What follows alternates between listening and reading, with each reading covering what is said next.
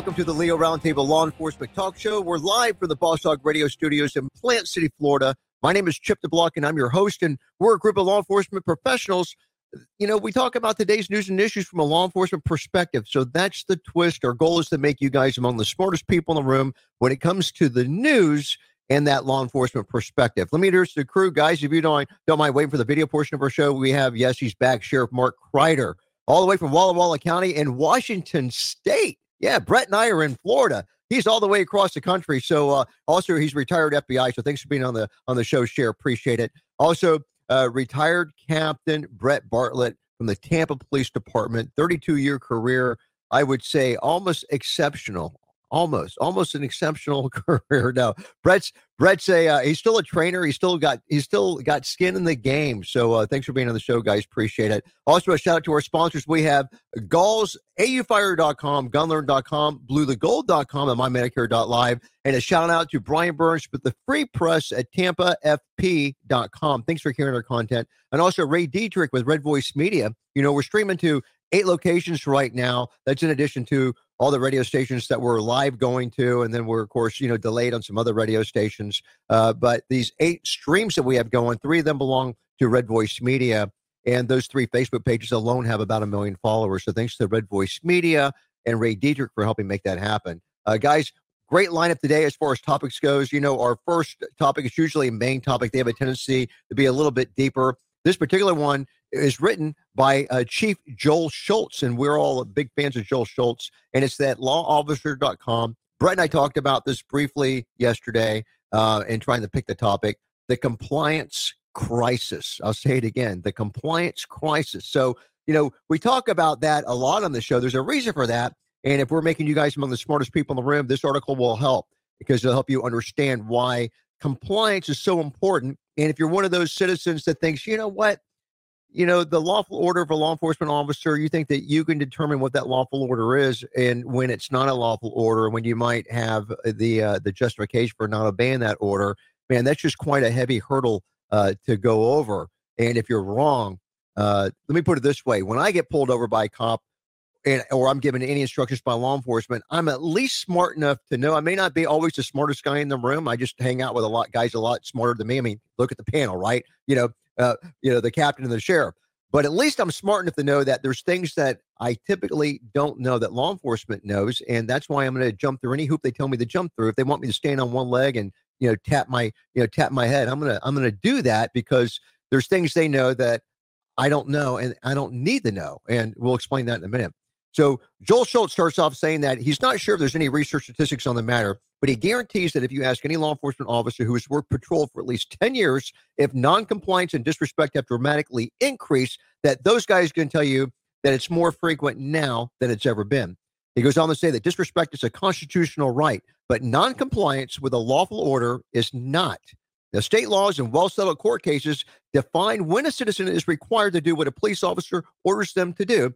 And look, I'm saying police officers. We have, uh, you know, Sheriff Mark Crider on the on the show too. So I'm talking about, you know, law enforcement officers. Doesn't matter whether they're, you know, city cops, you know, county deputies, you know, state agents or whatever, or federal agents. Um, he goes on to say it's part of our social contract with others that we accept limitations on otherwise unbridled liberty for the good of everybody. And we can debate the extent and philosophy of that idea forever, but we all know that if we don't allow a momentary inconvenience to promote an orderly society in a complex world that chaos and criminality will follow. And if the reader disagrees with that fundamental statement, all you have to do is just go read the newspaper. Now, um, let's go on. I've already kind of hinted about, you know, these citizens that think they know it better than the cops know. And goes on to talk about the use of force continuum, explains that, how cops have rules of engagement, so to speak, when we deal with uh, you know bad guys or really anybody. Because some of these guys, because use of force continuum really starts off at, at, at presence, just being there in uniform. Uh, typically, you know that's a use of force, and you're, you're dealing with with good guys sometimes too, until you find out they're not bad guys. But in most of the models, Chief Shults says that, including the uh, uh you know the um, the use of force continuum that I'm talking about, the first level of gaining compliance is known as officer presence, which I just hinted to. The very appearance of an officer of the law should remind a citizen that the law and that social convention requires submission to lawful authority. When a citizen accepts this legal and moral requirement for the use of persuasion and physical force, it's not needed. An essential component of officer presence is not merely showing up, but also doing so with a degree of gravity in attitude and appearance. All right. So he's saying you've got to have that that presence of authority, right? Um, not too passive, not too aggressive. He goes on to say that while there's a balance between authoritative presence and authoritative, uh, well, authoritative appearance and an authoritarian attitude, an officer should project the expectation that things are to be brought under control and handled efficiently and professionally. If officer presence fails, then verbal commands follow.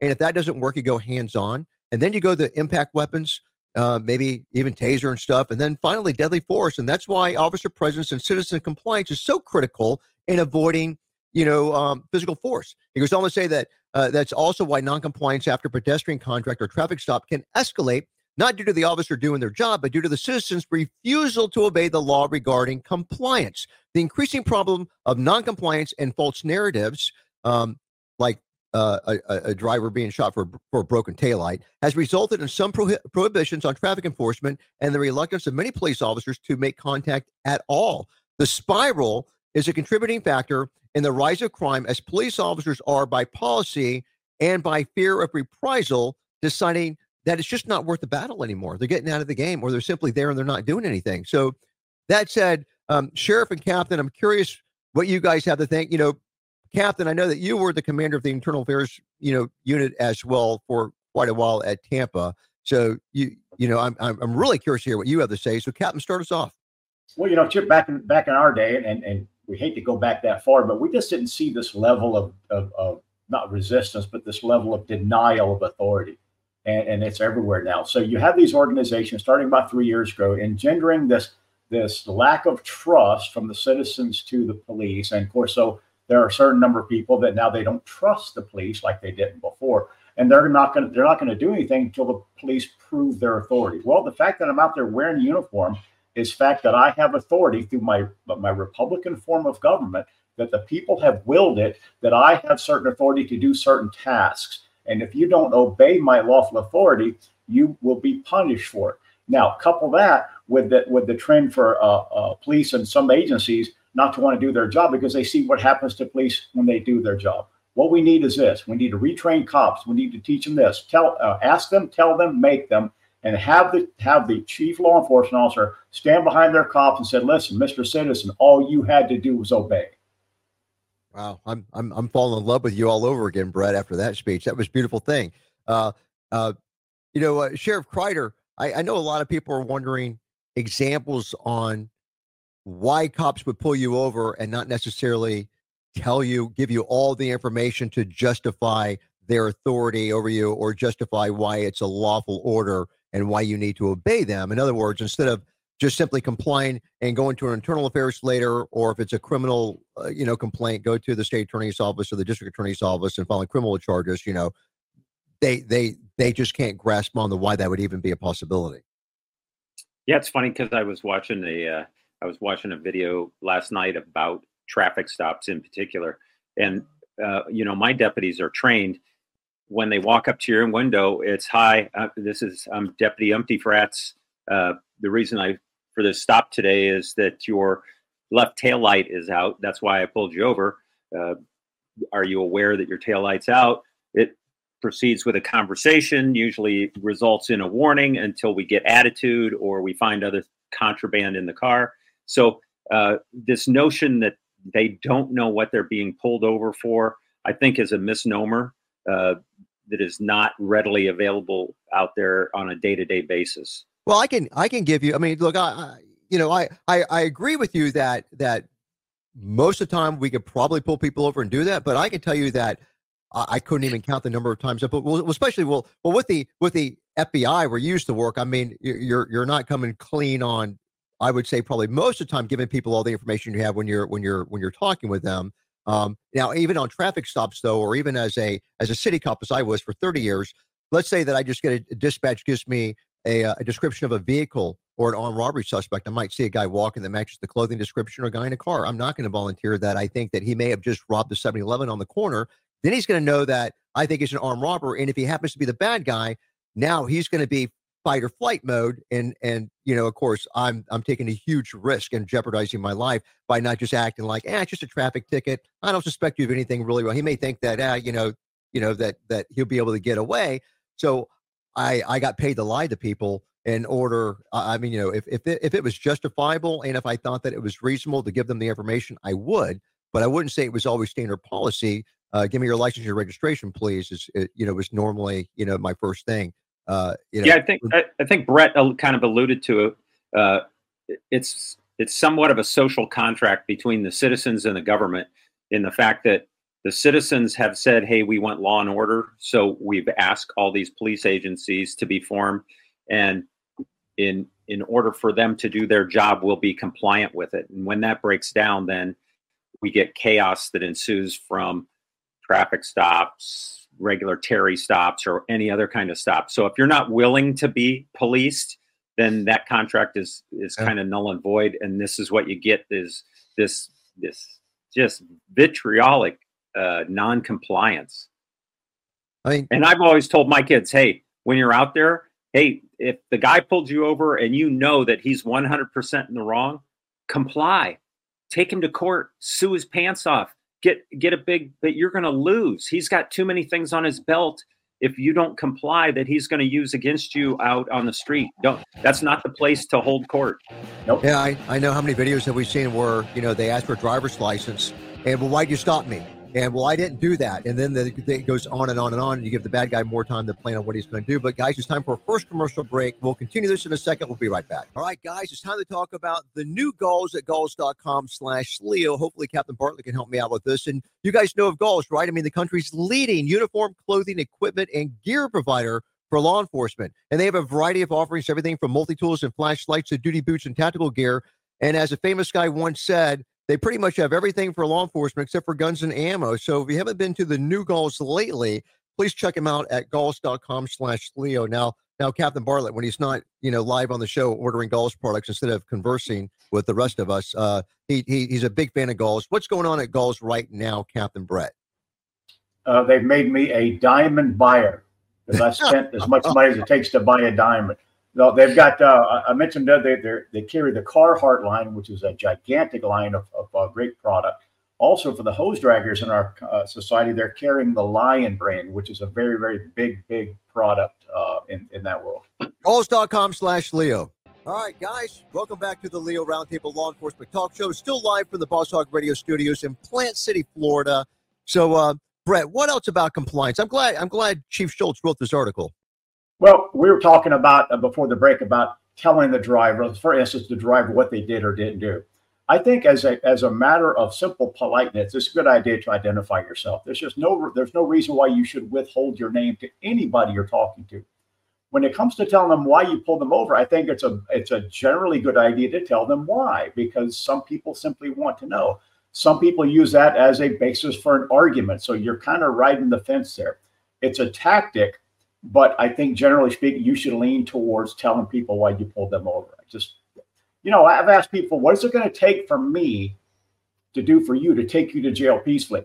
Why did you pull me over? Well, that's why. Okay, fine, you win.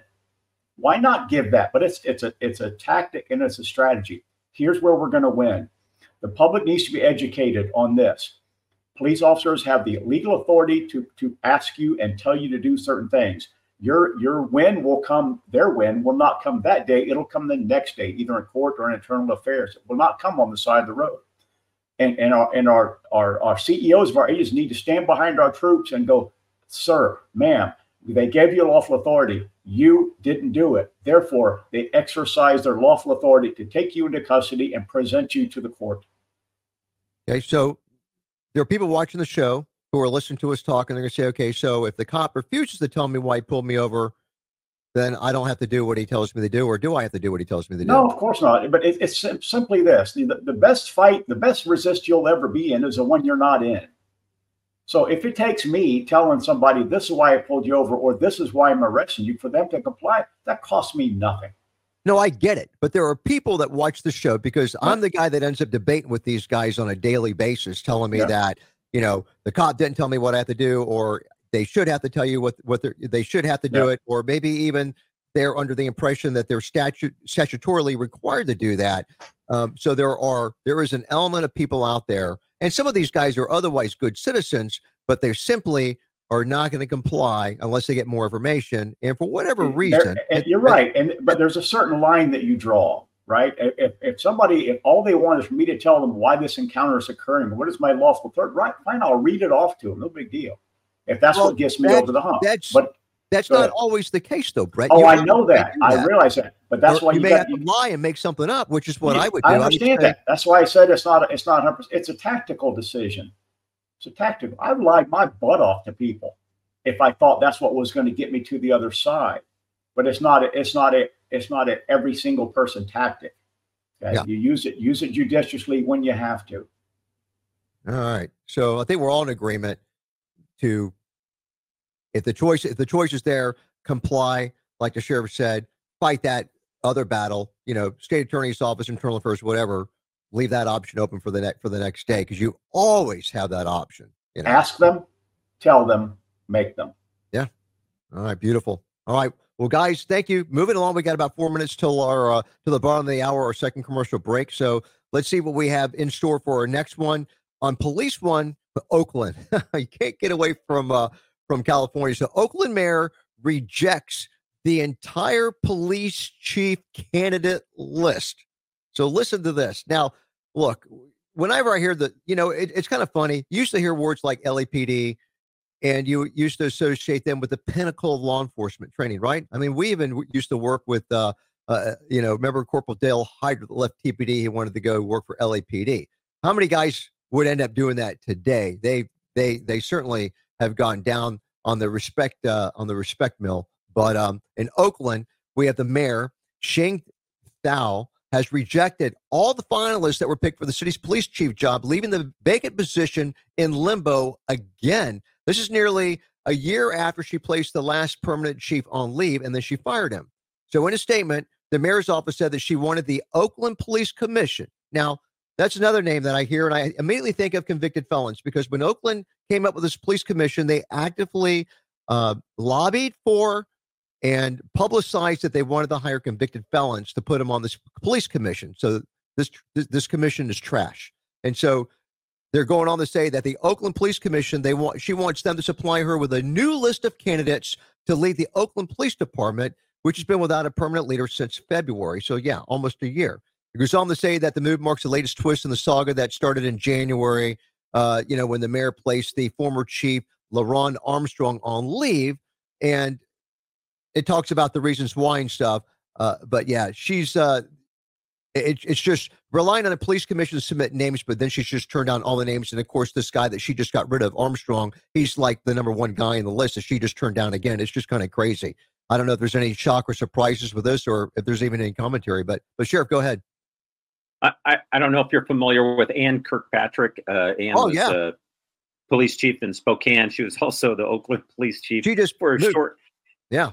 Yeah, it, she just uh, just was named uh, chief of police in New Orleans, I believe. Correct. And she, uh, she won a big lawsuit against the city of Oakland. So uh, all I can say is hire a good attorney, and you know, Oakland, you get what you pay for. And I think that we've been we've been hiring way too many police executives based upon metrics that have nothing whatsoever to do with law enforcement and leadership.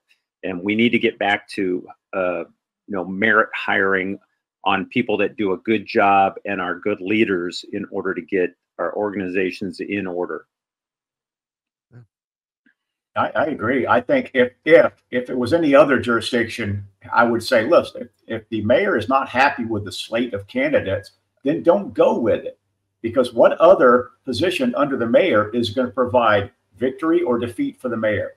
I'll bet she didn't go through six or 12 lists of the solid waste department manager guy, because even though that's an important position, it's not a it's not a make or break position. Um, a couple years ago here in, in, in Tampa, Chief uh, or Chip, you knew this. Uh, the mayor uh, put forth a candidate, and everybody got up in arms about it. Yeah. I actually went in front of city council not to defend that person, but to say that she, the mayor should have the right to hire anybody she thinks is going to help her be successful. Now, in that particular instance, it didn't turn out the way it was supposed to have turned out. But the mayor should have that say. And if those candidates aren't what she wants, go get some new ones. All right. Good point. That's why I'm elected. yeah, you know what? It may not necessarily be a bad move to be a sheriff over a police chief. Let me tell you. Hey, it's time for our second commercial break, guys. We'll be right back. All right, guys, struggling with the ins and outs of warrantless searches and seizures, or what about the liability of getting it wrong? Say hello to bluetogold.com. They translate and seizure doctrines into clear, straightforward concepts that any officer can relate to. Plus, they give the training for free thanks to bluetogold.com's free weekly webinars. Now, next week, they're talking about CIs and search warrants. Wow. So sign up at bluetogold.com today. Join thousands of your peers in blue and step up your legal game because, frankly, you and your agency cannot afford not to. So, hey, let's now talk about AU Fire. It stands for Accuracy Under Fire. It's at aufire.com, and now agencies can prepare their LEOs for the mental challenges associated with being wounded on duty, forcing them to adapt, problem solve, refocus, and overcome to effectively neutralize the threat. Now, aufire.com is the only option to safely prepare LEOs for the instant, intense, random, distracting immobilization of a body part associated with a debilitating wound. So go to aufire.com, learn about this cool product, and hey, watch the videos, aufire.com. All right, guys, welcome back to the Leo Roundtable Law Enforcement Talk Show, still live from the Boss Hog Studios in Plant City, Florida. So if we have exhausted the last topic, and I think the uh, sheriff presented a very good argument on why you should maybe elect to be a sheriff who's elected as opposed to being appointed as a police chief. So that was good. Um, hey, let's go on to our first story that's got a video component. So, look, we've got a lot of uh, audio listeners. So, if you're uh, listening to the show via podcast or radio station, please stay loyal to your platform that's bringing you this good quality content. We appreciate it. And any video component that we're talking about, we're describing great details so you guys don't feel like you're missing out on anything. And of course, you know, our live show, it's Monday through Friday during the lunch hour, that 12 to 1 o'clock time slot on Eastern time. But producer Will takes this live show and he and he has a special version that comes out the very next day at nine o'clock in the morning on a Rumble channel. And in that special version, he embeds any videos we talk about. He put pictures of the good guys and the bad guys, and it's an interesting way to watch the show. So if you absolutely have to watch that uh, video that we're talking about, just nine o'clock the next morning, go to a Rumble channel, and at nine and afterwards, it'll be there waiting for you. So at rumble.com and on our, on our favorite law enforcement video channel called This Is Butter, LAPD, they release a body cam where the canine would not release from the suspect's leg. Flux! Let go of him! Let go of him! Flux! Let go Flux! Flux! Flux! Flux! Let's push up. Let's push up. Push up. Flux! Flux! Oh, Flux! Stop screaming. Bro! I can't. Flux! Flux! Bro, you gotta go.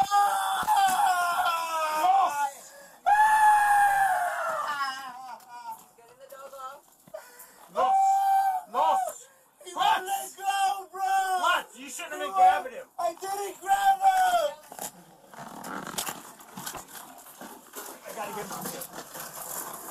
Los! Put your hands Los! There you go. Los! Oh! Ah! Bro, bro. Ah! I can't do it. Los! Bro, You got him, Mike? bro, I didn't do nothing, bro. Bro, please get him off me, bro. Los! Bro, I can't. Los! Bro, no, bro. Los! Ah! Los! Ah! Los!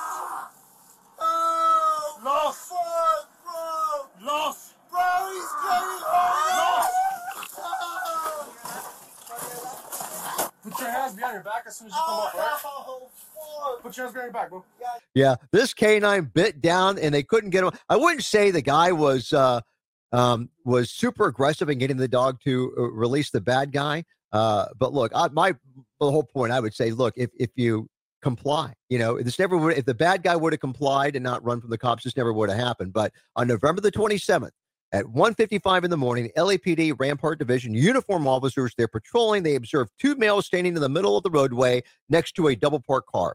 When the officers drive closer, one of the guys, later identified as Jackson Romero, he turns to walk away, and then he immediately starts to what? He starts to run, which is what he never should have done. I have no sympathy for this guy. Officers observe that as Romero's running, he quickly quickly grabs a dark satchel, which is like a man purse, right? I think Bret would back me up on that. It's like a man purse. They call it satchels because it's just more, you know, politically correct. But he's wearing this thing across his chest. It's kind of like the old fanny packs. I'm not going to use the other word for that. I don't want to offend Bret. But uh, but anyhow, he made the the officers uh, believe that he was armed with a firearm. So the officers they give chase. They broadcast that they're on foot pursuit.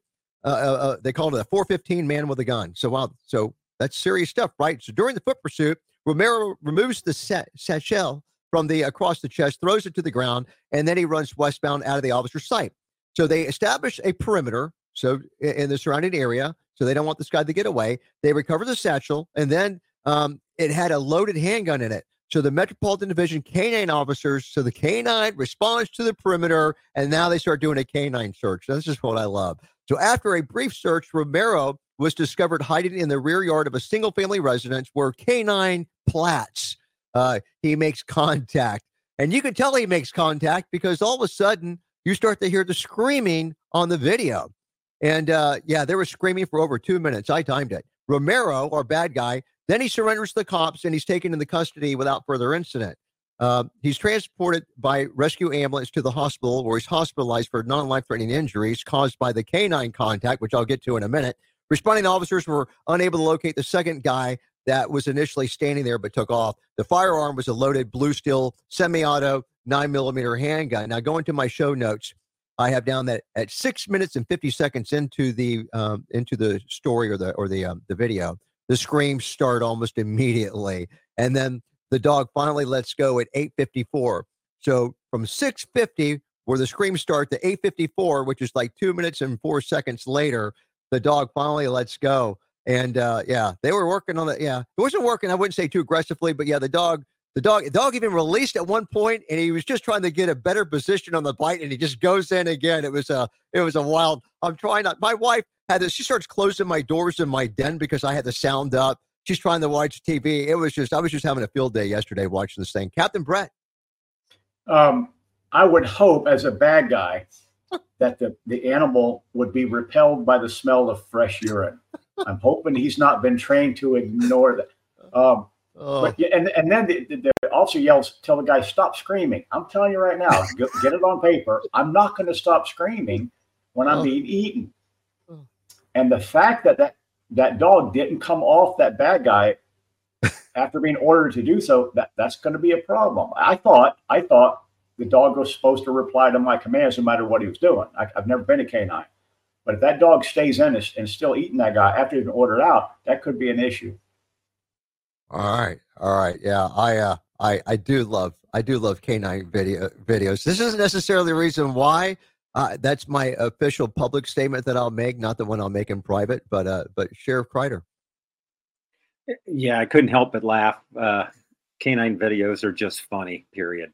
Um, there were some tactical issues that I observed during the course of the uh, course of the contact with the uh, with the bad guy. Some backlighting uh, as they're going down. But oh, what a what a mess to go into that backyard. Uh, at one point, they said it's a jungle, and it did look like a jungle. Um, but yeah, you know, maybe maybe some additional training for uh, uh, Canine Platts on his release. Uh, but good aggression. Uh, he kept the you know kept the bad guy in check. He wasn't going anywhere. Kept him sedated, and you know, quite frankly, a night in the hospital for noncompliance. If they had caught him with the handgun and he had presented that handgun, oh. he might be dead. So, you know, in the overall scheme of things, the canine did exactly what it is designed to do, and it was a good job. Uh, like all of us, maybe a little, like I said, a little additional training to come off that bite a little quicker when the uh, when the handler gives him the command. But otherwise, it was funny. Yeah, you know, it, it it's all in a day's work. Now, look, I'm not going to say that I look uh, in a perfect world the canine would have released when the owner. I, I would expect to tell the canine maybe typically more than once to release because it's not like they're just waiting. Just give me the word so I can let go of this bad guy. You know, they're into it. I mean, if I, if, you know, and, and, the guys I work with know, and the guys I work with are the same way. If I take my shirt off, I've got scars all up and down my arm um, from canines. I mean, I, I I've got bit by by plenty of them. I can tell you, Lancer has a scar right here from his handler was Jimmy Menendez, and I can tell you the names of the dogs that bit me, and, and I can tell you the canine trainers. If you if they take, I'm not gonna say if they take their pants off because that'll get Bret excited, but if they wear shorts, you'll see scars up and down their leg because these dogs get so worked up. Remember, they're they're fearless, you know, but they their goal they want to get that they want to get that bite in, and they get worked up. So I've seen. Remember, I don't know if you know Bret, but Jimmy Menendez would always have bite marks all up and down his leg from Lancer. If he wasn't able to get, he gets all worked up, and and let's just say the bad guy complies, and, and he never gets the dog never gets released. He's gonna he's gonna take it out on on on flesh, you know. And Jimmy, well, I, I, I agree yeah. that you know they're an animal they get into, but at the same time, that's why you're not taking animals off the street and turn to cane. You're you're going through hundreds and hundreds of thousands of, of training to make them respond to your commands. Now, I want to get this on record too, in case I've ever attacked by a canine and they say, "Sir, stop resisting." Um, I have a prepared response, and it is this: um, I shall not stop resisting while I'm being eaten alive by this by this devil animal. So that's my statement right now. Hey, how about in this video? They told the bad guy getting eaten, the one that screamed, they say, hey, "Put your hands over your head," and he he he did it, and, and the canine was still latched on. I couldn't believe he was able to do that because I'm saying Bret would Bret would testify under oath that there's no possible way the guy's going to be able to do that, and and I was surprised he did it. it it's kind of funny you mentioned that we had a uh, we had a car chase, man with a gun call, car chase, uh, car crashes, and the guy takes off up into the mountains, and uh, we ended up uh, I ended up taking him into custody and handcuffing him, and as I'm walking him back down the uh, the mountain, the dog had been tracking, and I told the bad guy, I said, "Hey, uh."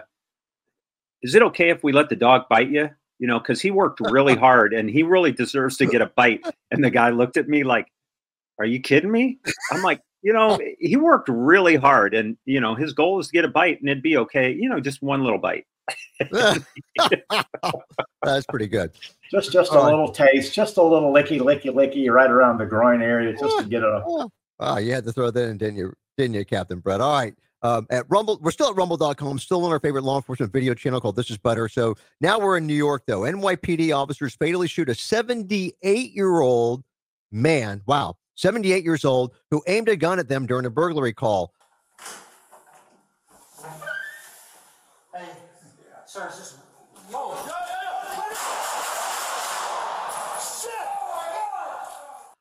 I found it surprising how long it took everybody, I- including me, to realize that the guy had a gun. I mean, I'm reading the title, so I know what's going down better than the guys on the scene because I, I read in the description, you know, of the article, you know, that the guy aims a gun at them. So I'm looking for the gun. But it was kind of hard to the way he was holding it. Um, but you got to be on your A game. So NY police officers, it's Officer Michael Antidormi and Nicholas Prisco. They respond to a burglary call in Brooklyn on Thursday they shoot, shoot and kill an elderly resident after he allegedly charges at them with a gun. Um, it all happens around 1.30 in the afternoon. Police say they get a call from a guy saying that his elderly uncle was inside his apartment and he believed that somebody was breaking into the home. Surveillance video shows two NYPD officers respond to the 911 call. Um, the cops knock on the apartment door. The 78 year old um, responds by opening the door. He's got a firearm in his left hand, but close to the body. It's not like sticking out pointing at them, and no one really notices it for a second or two. Officers finally observe the firearm. They start yelling, no. They start retreating backwards. This guy raises the firearm up and steps out of the apartment with the firearm pointed at the officers. So the officer shot the 78 year old named Caesar Robinson six times Listen how this thing ends, guys. Commercial break. Our last one. We'll be right back. All right. You know, no matter how much you know about guns and ammunition or how much you think that you know, there's that knowledge gap that leaves you confused and missing the complete picture. Gunlearn.com, though, they've taken the confusion out of learning and they've actually made it easy. Gunlearn.com is the first and it's the only company that offer a step by step program that takes you from your present knowledge level to become a safe, accurate, and competent certified firearm specialist like Captain Bret Bartlett here. They provide citations from federal law and ATF rulings for every point taught to ensure accuracy. And their training is approved by major forensic organizations, by law enforcement agencies, and also firearm manufacturers. Since 1996, they've taught everything that LEOs, that's law enforcement officers, need to know about firearms and ammunition to all facets of law enforcement. Now, you can start today with online training, or you can register to attend a live seminar, and you can actually get free training for yourself and the personnel at your agency by hosting a seminar at no cost. So come aboard as one of the most firearm knowledgeable people in the world by joining the folks at gunlearn.com. That's gunlearn.com. All right, guys, welcome back to the LEO Round Table Law Enforcement Talk Show. Still live at Boss Hog in Plant City. You know, uh, during the uh, commercial break, sorry, Bret's at home. His wife's there. His girlfriend just walked into the room. It got a little, he had to shut the camera off. I don't know what kind of drama was going on, but hopefully, Bret, I, I know you're back with us. Did everything work out okay? Uh, that's my love child. The little one's my love child. That's uh, Is that what it was? Okay. child. Well, we were concerned for you, so we're glad that you're still in one piece at least. We can only see you from the waist up, which is probably a good thing in in in in my best memory from working with you. So uh so it's all it's all good. I could go so many directions with that chip. I just I'm not going to. I'm gl- I'm glad to hear that. Uh, be so jealous. so so any uh, on our last our last story, is there anything else before we? Oh, that's right. We were I was I was finishing up, wasn't I? See, I got I got so distracted with with things. So you know, it, so we've got this uh this elderly guy, 78 year old, that answers NYPD uh with a gun in his left hand, and they end up uh, shooting him six times, but. He, he comes out of the he comes out of the door coming at him, and it says that both the officers fall to the ground because they're trapped inside the hallway. They did not have a place to retreat. Once the officers were able to get back up and get composed, they start performing CPR, life saving measures on this guy. He goes to the hospital. In fact, all three of them go to the hospital. The 78 year old dude dies, but of course, he got shot six times. And uh, investigators say they recovered a gun from the scene. Um, I think the cops ended up being okay. I'm not sure why they went to the hospital unless they just got injured falling on each other, you know, in the stairwell. Uh, Captain Bartlett. Well, a couple things. I noticed as they were going through the front door, one of them reached up and put a stop or some kind of device up the top so people could come in behind them. I, I, don't know if that was necessary, but it was a good idea. They actually make little devices you can keep in your pocket now for such thing. The second was one of the officers. I saw him. It took longer to get rid of his phone than it should have. It was in his hand for too long, and we know we trained on this years and years ago. Chip out of the range, we'd have our officers stand with their clipboard in their hand or their ticket book in their hand and we had guys that it, it was like it was glued to their hand. They couldn't get rid of it when the targets turned. Yeah. So that, that's the only thing I noticed was just a, a little bit too long to drop that phone out of his hand. Yeah, that's a good point, Bret. Um, tell our audience what happens. I mean, remember when we remember with remember even with having magazines when we switched over from revolvers to semi-automatic pistols. And I know maybe I'm dating myself, but yeah, when I first came on, we were carrying you know revolvers back in '83, and then the semi-automatic handguns. People made the transition. Semis were already out, guys, but you know it just took a while for the conversion. Uh, you know, for agencies to start carrying them. Of course, you know everybody waits to see what the FBI you know is doing. But remember, we had uh, guys with uh, with uh, with magazine and picking picking up brass and stuff. Tell our audience what happened with uh, with guys in shootouts and and uh, magazines and and brass and all that stuff. Or, or do you remember? Well, you know, there was that famous uh, event from way out in California decades and decades ago where they found the the dead cops after a traffic stop with empty brass in their pocket. They had been trained to put that brass in their pocket Yeah. rather than dropping it. So it's it's a training scar. Okay, it's, it's so there should be always always training if you're gonna if you're gonna be at the side of a vehicle with your clipboard in your hand your, or your ticket book. You should be trained. Whatever's in your hand, coffee cup, whatever. Open your hand, let it go. Don't put it anywhere. Just open your hand and get rid of it. Right. Sheriff. I, I'd just like to point out for those of you that are trying to guess how old Chip and Bret are that John Browning invented the semi-automatic pistol in 1903. Uh, just throwing that out for That's all right. You know, my first caliber was 45 long Colt. Yeah, Um, it's good thing. It's yeah. good thing I'll forget you said that tomorrow. the, the only uh, the only thing I kind of really took away is you know we've we've we've morphed into si- society that kind of relies on these uh, body cameras. And when you're looking at that body camera you really don't get a true image of what the officer is seeing. And so uh, you know like chip said he had to watch it a couple times to even see the gun. Uh, for the life of me i can't figure out you know i'm thinking okay the guy's in there with a gun. He's thinking he's being home invaded. But uh, unfortunately, I didn't hear uh, the you know when the video started. You didn't hear the uh, the audio because it was just video for the first thirty seconds. But um, I'm assuming they announced that they were the police, so I don't know why he came came out and then leveled that gun at him. Um, very unfortunate that that it turned out the way that it did. But if you're going to point a gun at a police officer, you got to expect a response. Yeah, yeah, a law enforcement response. Excellent. You You know, guys. I, I, also noticed it, Chip. The the one that had the the silver uh, pistol, it looked like a Smith and Wesson double action only semi-automatic because it had the hammer that didn't look like it had the spur, so it looked like it was double action only, which I didn't know they carried them up there in New York. Interesting. Yeah, see, you know, you got a you got a gun nut like Bret. He's going to notice all these things that I'm just going to miss. So, wow. Um, anything else, Sheriff, before we move on to the last one? No, and the uh, just uh, in noting that Gaston Glock did pass away yesterday, the inventor of the oh, Glock. Yeah. So, um, yeah. wow. Throw that out there. Well, he was like, what was he, 92 or something, yeah. I think? Yeah. A lot of guys don't know this, but about 20 years ago, he was attacked by a competitor. The guy hired somebody to do him in, and the old man fought him off and put the other guy in the hospital, and he went to prison. The Are you guy, serious? The old man fought him off in the parking garage there in Austria, Germany, somewhere. Yeah. I love it. I didn't know that. Um, so uh, on uh, Red Voice Media, you know they've got they're a huge news source. If you guys never check them out for news stories, it's pretty it's pretty good. RVM for that stands for Red Voice Media. RVMnews.com. So Houston highway hysteria. Hours long police standoff with a big rig. of green smoke coming out of the passenger side of the cab. We believe officers were trying to smoke out the driver, but no movement. By 2.30, members of the SWAT team arrive and traffic on the feeder road is shut down. 2.49, a chopper from the sheriff's office lands on I-10 westbound. You can see an officer runs towards the action. 3 p.m., that feeder road is now a staging area for law enforcement. Then, about six SWAT team members move in and open the back of the shipping container. It was empty.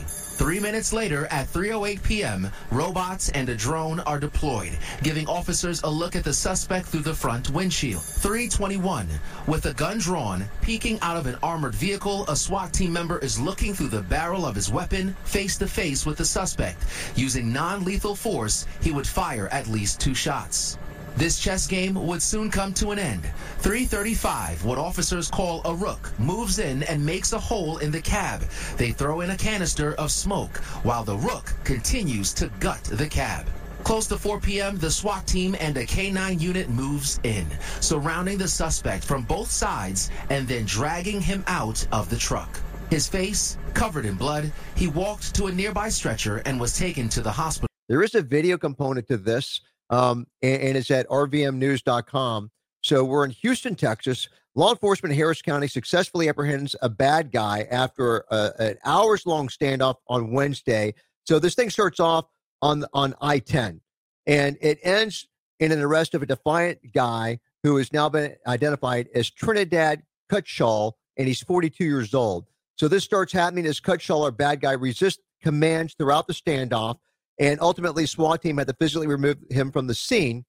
And it, it, he stole, he had an 18 wheeler. So the Harris County Sheriff's Office uh, is involved with this. So it starts after 1 o'clock p.m. Patrol unit spots a stalled 18 wheeler uh, on I 10. The deputy responds to potential traffic hazard, activates emergency lights to investigate.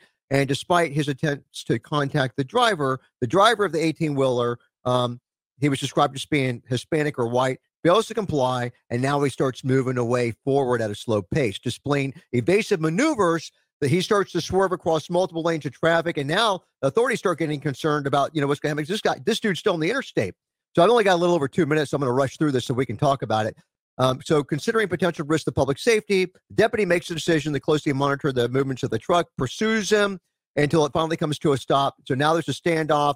Tensions are high. Law enforcement, they fire an object like a tear gas canister into the cab of the truck at 1:46 p.m. And then they take tactical action in effort to to get him to surrender. Prolonged standoff. They get an armored vehicle with a ram, a, a metal ram attached to it. And they just tear the side of this, the cab of this 18 wheeler just to pieces. They send in a canine, and then they end up dragging the guy out. Um, I didn't have a, a great video uh, portion of this with the canine, uh, but uh, yeah, they they they actually cut the video spliced it. So I don't know what happened once they send the canine in, and then all of a sudden it's cut. Canine's back out with the handler, and they got the bad guy coming out of the cab. So I can only imagine. I think the canine did did do his due diligence and and biting and not releasing on that one. But we got a little over a minute, guys, to talk about this one. And I don't know if you guys have been involved with anything like this before, but it was pretty spectacular. Yeah, sure. you don't want to get you don't want to get bit by a canine, and you certainly don't want to be in a confined space when the canine comes in there. Yeah. The cab of that truck's pretty big, though. I mean, they sleep in there and stuff. I mean, it was. We got a beautiful It- side view after they tore the side of it open. So, Well, the, It's not the, big enough when you put a canine in there. the- the story I got, Chip, was when they put that canine in. That guy made that hole in the side of the truck. The cops had nothing to do with that. Is that what I was trying to figure out? It, it looked to me like he maybe was a, his, his stuff was a little soiled when they pulled him out of the. I could have been imagining that, but yeah, I, I think there was a, a pretty good fight going on when they when the canine got done with him. It's called a battle poop. It gets you ready to run. Is that it? All right. Yeah. So uh, I I'm sure I, I doubt many truckers will have a problem with that. They were probably I suspect most truckers were rooting for the dog as opposed to this uh, you know wackadoo that's driving this 18 wheeler and uh, and uh, just presenting a problem for law enforcement and all the people on the the law abiding citizens on the interstate. So scary stuff. Um, Hey, uh, hey, Bret. I know we're, I, I, you know, we're kind of at at a time here. Um, Sheriff, is it fair to say that if anyone wants to meet you personally, all they have to do is just drive up to Walla Walla County and uh, in Washington State, and they can uh, have a have a hands on with you or or one of your troops? Yeah. Okay. All right. And and Captain Bartlett, you're still got that Exumber Defense Solutions at exumberdefense.com. Is that correct? Yep, firearms training, private investigation, other things as well. You got to love it. Fi- final word, Sheriff. Yeah, come on out to Walla Walla County. We have 166 wineries if you're a wine drinker, and uh, spend some of that hard-earned cash to help support the uh, law enforcement efforts in Walla Walla County. All right. You got to love it. You know Yeah, that. I, I, I checked that on Google Maps. There's a uh, the river is running uh, west side of the county. Looks like it'd be a lot of good, uh, a lot of fun. You know, those magic words probably took half of Florida away, headed headed over there right now, Sheriff. So uh, hey, thanks, guys. A shout out to uh, well, the Wounded Blue, the woundedblue.org, worthy of your support, guys. Galls, aufire.com, gunlearn.com, bluetogold.com, on Medicare.live. And also a shout out again, Brian Burns, the free press at TampaFP.com, Ray Dietrich, redvoicemedia.com. We'll see you guys next week.